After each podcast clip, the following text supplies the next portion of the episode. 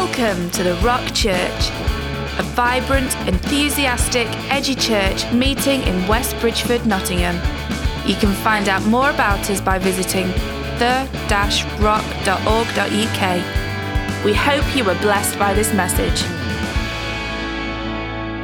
Amen. Okay, so who's ready to hear the word of God this morning? Yeah, come on. Si, let's get you up because I know he's chomping at the bit. So, Lord, yeah, come on, bigger than that. Give him a big round of applause. That's better. So, Father, I just thank you for this powerful man of God. I thank you for the word that you've put, planted his pot, put into his heart this morning that is relatable for all of us. So, Father, anoint him, appoint him for such a time as this. In your precious name, amen. Amen. Thank you, Claire. How do you follow a man like Andrew Nutbrand, eh? I'll try my best. So, title of the message this morning, straight to it, is It's okay not to be perfect. Phew. Thank goodness for that. So, David was a prime example. King David, throughout the Bible, he written a lot of the Psalms. He's also crowned as king. King David was an example of God's mercy. The main theme of today's message is to celebrate God's goodness and to let you know that we don't have to be perfect. What a relief. Uh, and the reason why I say this is because sometimes when we feel like we're letting God down, we procrastinate and it holds us back from living in the plans and purposes of God's will for our lives. Correct? Definitely. So, which makes it paramount for us to realize that if blokes like David get it wrong, and God still uses him, and God still blesses him, then we're, we're not doing too bad, especially the fact that we have Jesus. Hallelujah. So, yes, the Bible tells us that David was a man after God's own heart. He was a righteous man. He was a man after, oh, one second, my iPad's gone all dodgy. He was a man after God's own heart, and he was a righteous man. But we can take encouragement from his life because, boy, this man got it wrong. But God still loved him massively and used him. And this is a great encouragement for us that when we get it wrong, because there's people sitting in this room tonight that might have got it wrong, or life might be a little bit tough right now, and you might not be, well, you might not feel as though you're in the will of God due to certain circumstances, but God loves you, and God will use you, and you're very important to Him. So, all throughout the Psalms, we can see that David was a humble man, he was a righteous man, and it was clear that everything that he did and everything that he was about, God was his everything. Was David perfect? No, he wasn't perfect at all. But what we can learn from this is that everything that he did, he tried to please God. You see, God is pleased when we have faith in him. He's pleased that in life, like Sean alluded to, whether life's good or whether life's bad, that we lean on him especially when things go wrong, which is daily. We always need God. And this is the one thing, two seconds, my iPad's really playing up. Keeps jumping. Right, perfect. Keeps going to the last of the page, which is not helpful. So let's look at David as a person. David was a gifted and brave man. He was a warrior, he was a musician, he was a man after God's own heart, he was a man of God. But he was also a ladies' man. He was also an adulterer. He was also a murderer. He went to war, he killed people. Flippin' even got one of his mates killed so he could marry his missus. And we'll move on to that in a second. He was melodramatic, he was emotional. He was just like us. As John P. said last week, some people call David a schizophrenic, but I think he's normal. I think he's normal. Sound familiar? With our over emotional road rage, with our inability to stick to a diet, with our evil lies of lusting on a daily basis, no matter what that could be, of flipping out at our kids, losing our tempers, being short tempered, giving your spouse emotional, verbal, and even physical abuse. None of us are perfect, but His grace is sufficient. So let's take a look at David and Bathsheba. There's a lot of lessons that we can learn from this scripture that I'm going to be sharing in just a second. It's from 2 Samuel chapter 11, verse 1 to 27. And what I'm going to do, I'm going to read the whole story, but it's going to be a, like a bit of a Big Mac meal. There's going to be bread on the outside, which is the word of God. And on, on the inside, I'm going to give it a little bit of meat of what I feel God wants us to understand about this story. Are you ready? Fantastic. Verse 1. Might get a little bit passionate, might get a little bit speeded up because I've got a lot to fit in in this time, but I feel this is massively important. So, verse 1 In the spring, at the time when kings go off to war, David sent Joab out with the kingsmen and the whole Israelite army. They destroyed the Amorites and besieged Rabbah, but David remained in Jerusalem. So, straight away, we can learn something here. When we're supposed to be somewhere but aren't, this can have consequences. Imagine knowing that you ought to be or could be in church this morning, to be with fellow believers, to emphasize, to enhance and grow you spiritually.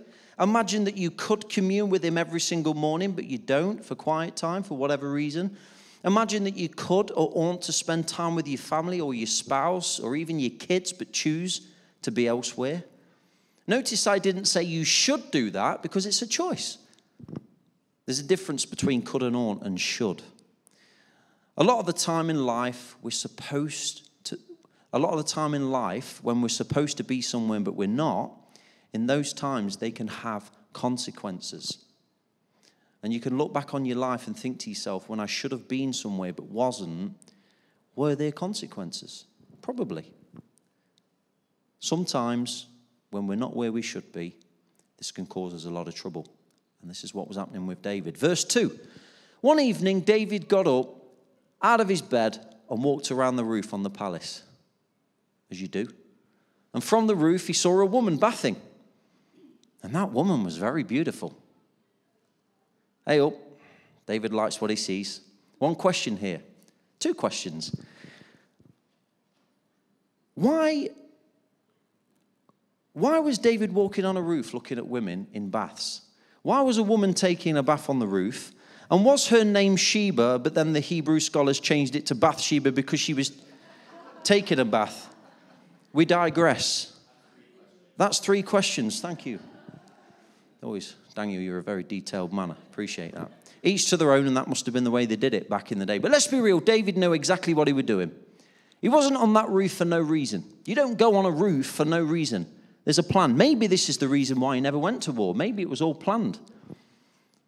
But that plan to take a stroll on the roof was definitely not random. How many times have we put ourselves into situations where we know that we shouldn't be in a certain place with certain people at a certain time, but we do it and we push the boundaries out.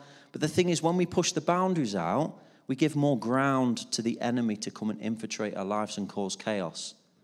This is when the mistakes happen. We've all been there in life where we've been tempted in different ways. It could be a diet, it doesn't have to be sexual or having an affair, like I'm going to go into in a second, but you're being drawn something. You, you're being drawn out to somewhere and you're doing some things that don't edify us as humans or bring glory to God. Notice straight away that when we're not where we should be, we can quite easily get up to no good, which is where David is walking into this story right now. It's human nature, and God knows this. Boredom and lack of purpose can drive us to do some idiotic and immoral things, even if we're good people and we love Jesus.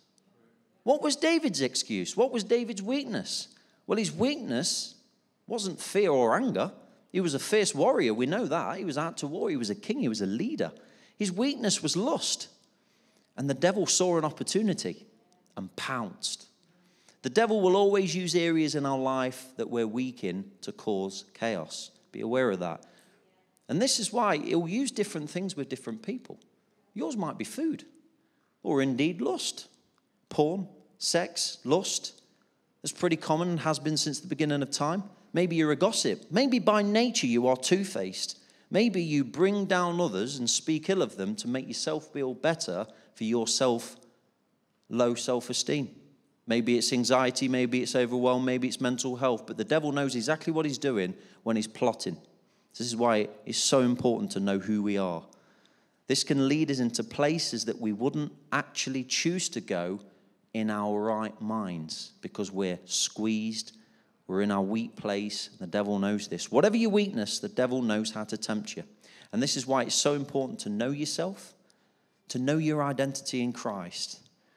Because when the devil walks around like a roaring lion, he's not a lion, he's a dog with no teeth, he can bark. But when he walks around like a roaring lion ready to devour, we can handle it the way Jesus handled it. He replied to the devil when he got tempted by using the word of God, the bread of life, whereas David didn't. So, for instance, if you're somebody that works in an environment or is in a friendship circle where there's good looking men or beautiful women and this is your weakness, don't sit down at dinner time with a coffee and tell them about your problems and open up about the problems that you're having with your family and your spouse, etc. Because I tell you what, you've got to be on your guard all the time because if you love these people, you've got to be careful.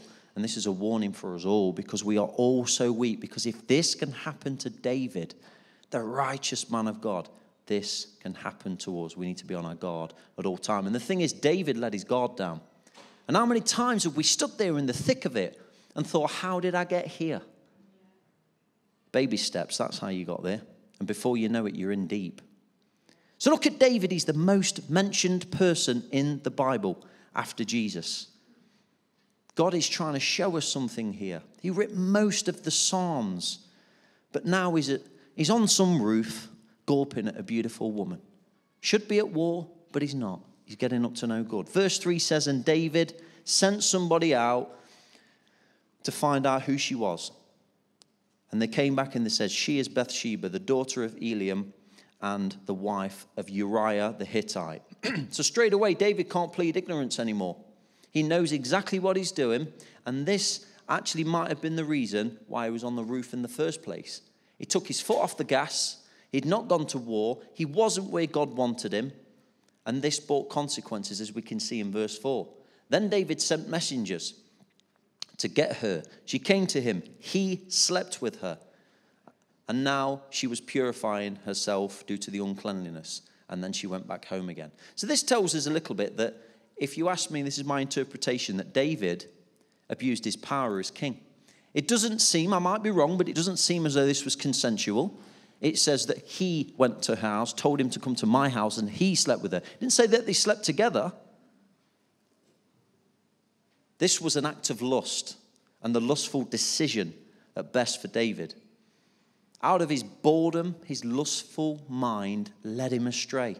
Now, let's be honest, we've all been here at times. It doesn't have to be this, it can be any weakness in your life. We've been tempted and we've gone off track. And this is why I believe God wants us to take note here, because it's easy for us to sit here and listen from a bird's eye point of view and go, can't believe David did that. But the thing is, we're all just as bad. In the thick of it, we've got so many blind spots, it's unbelievable. We can find ourselves in these kind of situations in life, so we've got to be careful. Verse 5 says, The woman conceived and sent word to David saying, I'm pregnant. Hey, oh, panic stations here. The sin has now got some big consequences. You can't cover this up. This man had slept with his mate's missus, and now it backfired. He's going to struggle to cover this bad boy up, but he's going to have a good go, as we see further on in the story. David's doing what we all do and what we've all done since the beginning of the time, even back to the days of Adam. He's trying to cover it up. It was Eve's fault. Oh, it was this, it was that, it was this. Now he's thinking of a master plan and a strategy to cover this up. Verse 6 says So David sent word to Joab Send me Uriah the Hittite. And Joab sent him to David. Hmm, I wonder what his plan is now. He might be fooling man at this moment in time, but God's on the case, and this is later revealed in the later verses. Verse 7 says that when Uriah came to him, David asked him, Joab, how's the soldiers? How's the war going? How's Joab? Let's be real, David couldn't give a flying thing about this. He's not bothered. He's not bothered at all. He's sweetening him up. He's fluffing, he's fluffing him up because he knows his plan. He's wanting to sweeten, sweeten him up and try and get him to return home to sleep with his wife to get her pregnant so then the pregnancy can be just blamed on him. Then David would be in the all clear, or so he thought. Verse 8 says that then David sent for Uriah, Go down to your house and wash your feet. So Uriah left the palace, and a gift from the king was sent after him. This is where it gets interesting, and the character starts to shine through with Uriah, which must have made David feel terrible, not to mention frustrated. Have you ever been around somebody who's striving to make righteousness their mantle and they're, they're really doing well in life and you're not? You know you're not living the way that you should. It makes you feel exposed, it makes you feel vulnerable, it makes you feel a little bit irritable. And this is what would have been happening with David. Because verse 9 says, But Uriah slept at the entrance of the palace with all his master's servants and did not go down to the house. this is gold. This man had an abundance of honor and reverence for his God and his leader and his king. It seemed as though he was being a bit awkward or disobedient at first, but he wasn't. He was a man of integrity. Verse 10 tells us that David was told Uriah did not go home. So he asked Uriah, he says, Haven't you just come from a military campaign? Why didn't you go home? Now David is starting to panic. His master plan's failing. He needs to think quickly. Verse 11 says Uriah said to David, The ark and Israel and Judah are staying in tents, and my commander Joab and the Lord's men are camped out in the country. How could I go home, eat, drink, and make sweet love to my wife? As you live, I will not do such a thing. This is a man of principle. This is a man of integrity. This is the man that David should have been. Don't judge him for one moment, because, like I say, we can be like David. This is proving yet again that David was just a human and he wasn't perfect. And David was an amazing man. I, I even feel guilty bringing this up because this is what a bad part of his life.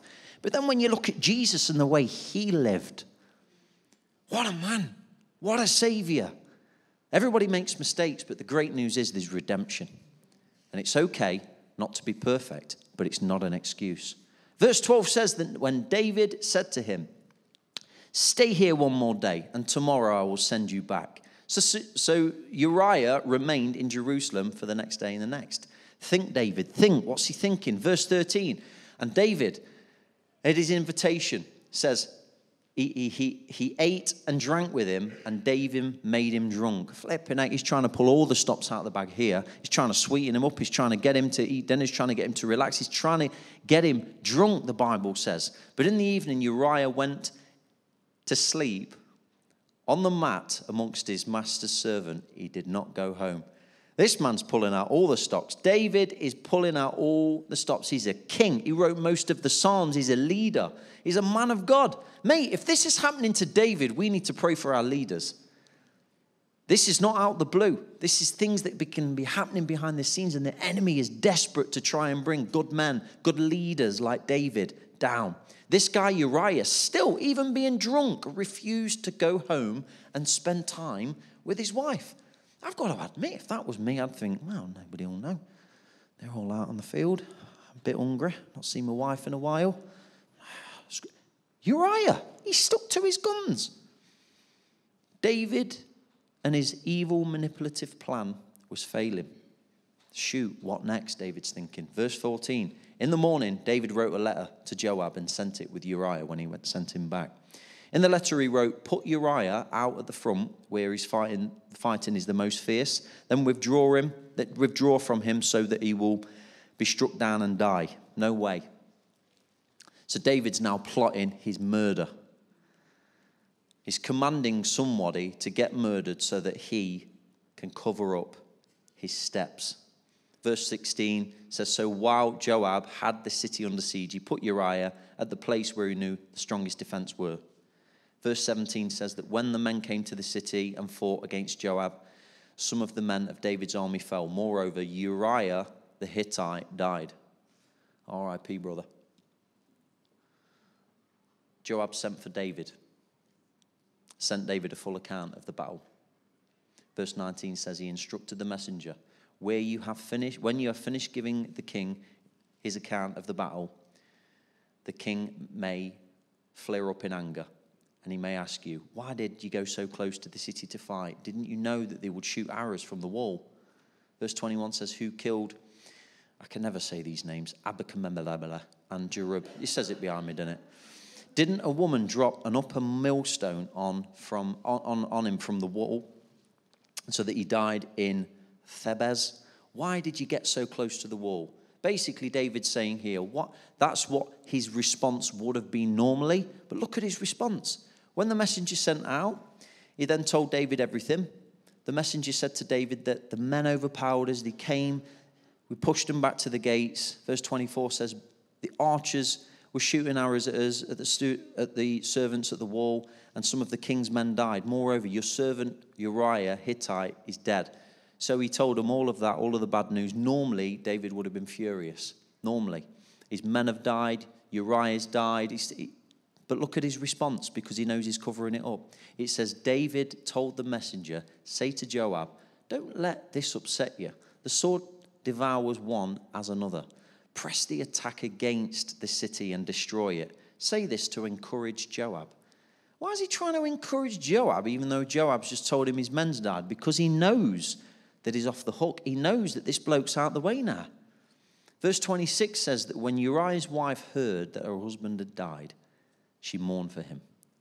Here's the clincher, verse 27, coming to land there. After the time of mourning was over, David had her brought to his house. She became his wife and bore him a son, one that she was pregnant with. But the thing is, what David had done displeased the Lord. He hadn't got away with it. This is the thing, guys. There is forgiveness, and there may be forgiveness and redemption, but there's no excuse for the sin. God, ha- God was displeased with David, and he is displeased with sin. So when I say it's okay not to be perfect, phew, that's to take the pressure off us to stop striving for something we're not. We find our strength in God.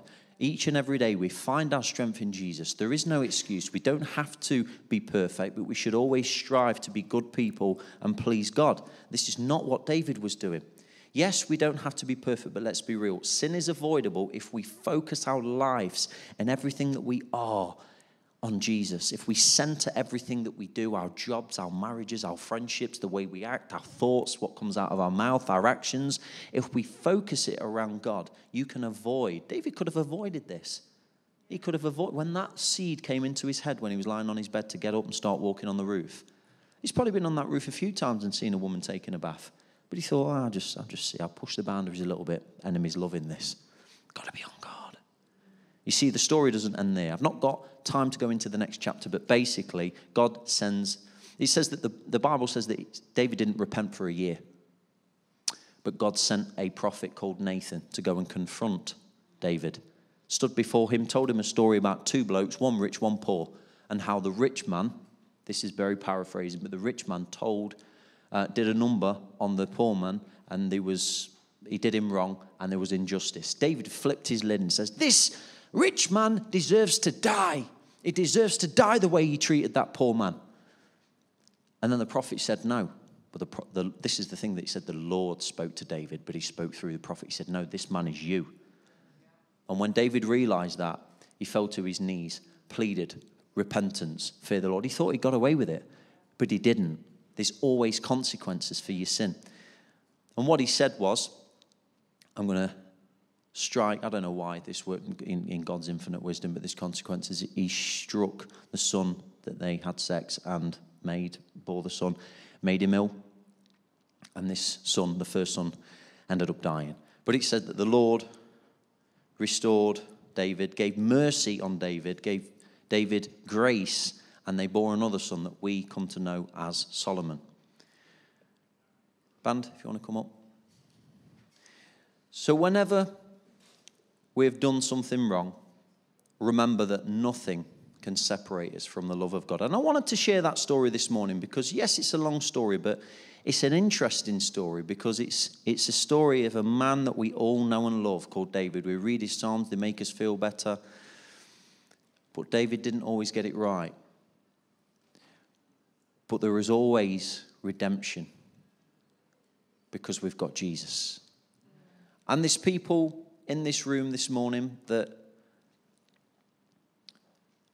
have probably been to a bad place, of probably living a double life, you might be struggling with something really bad at the moment, at this moment in time. You might be struggling with hidden sin. You might even be having an affair. You could be abusing your partner. You could be getting up to no good. You could be struggling with road rage. It could be anything. As human beings, sometimes we can be ugly by nature. Amen? We can. We're not all saints, or we are in Christ, but we're not, you know, we struggle. But the main thing to remember in all of this is we are forgiven. We are sanctified. We are set apart. And what Jesus did on that cross allows us to come back. Let's take courage from David that yes, we strive each and every day to be perfect. We try, but in our efforts, we let ourselves down and it stops us and prevents us from living the life that God wants us to live because we're living it wrong. We're trying to do it in our own strength. We try to live in our own strength, we're going to end up like David.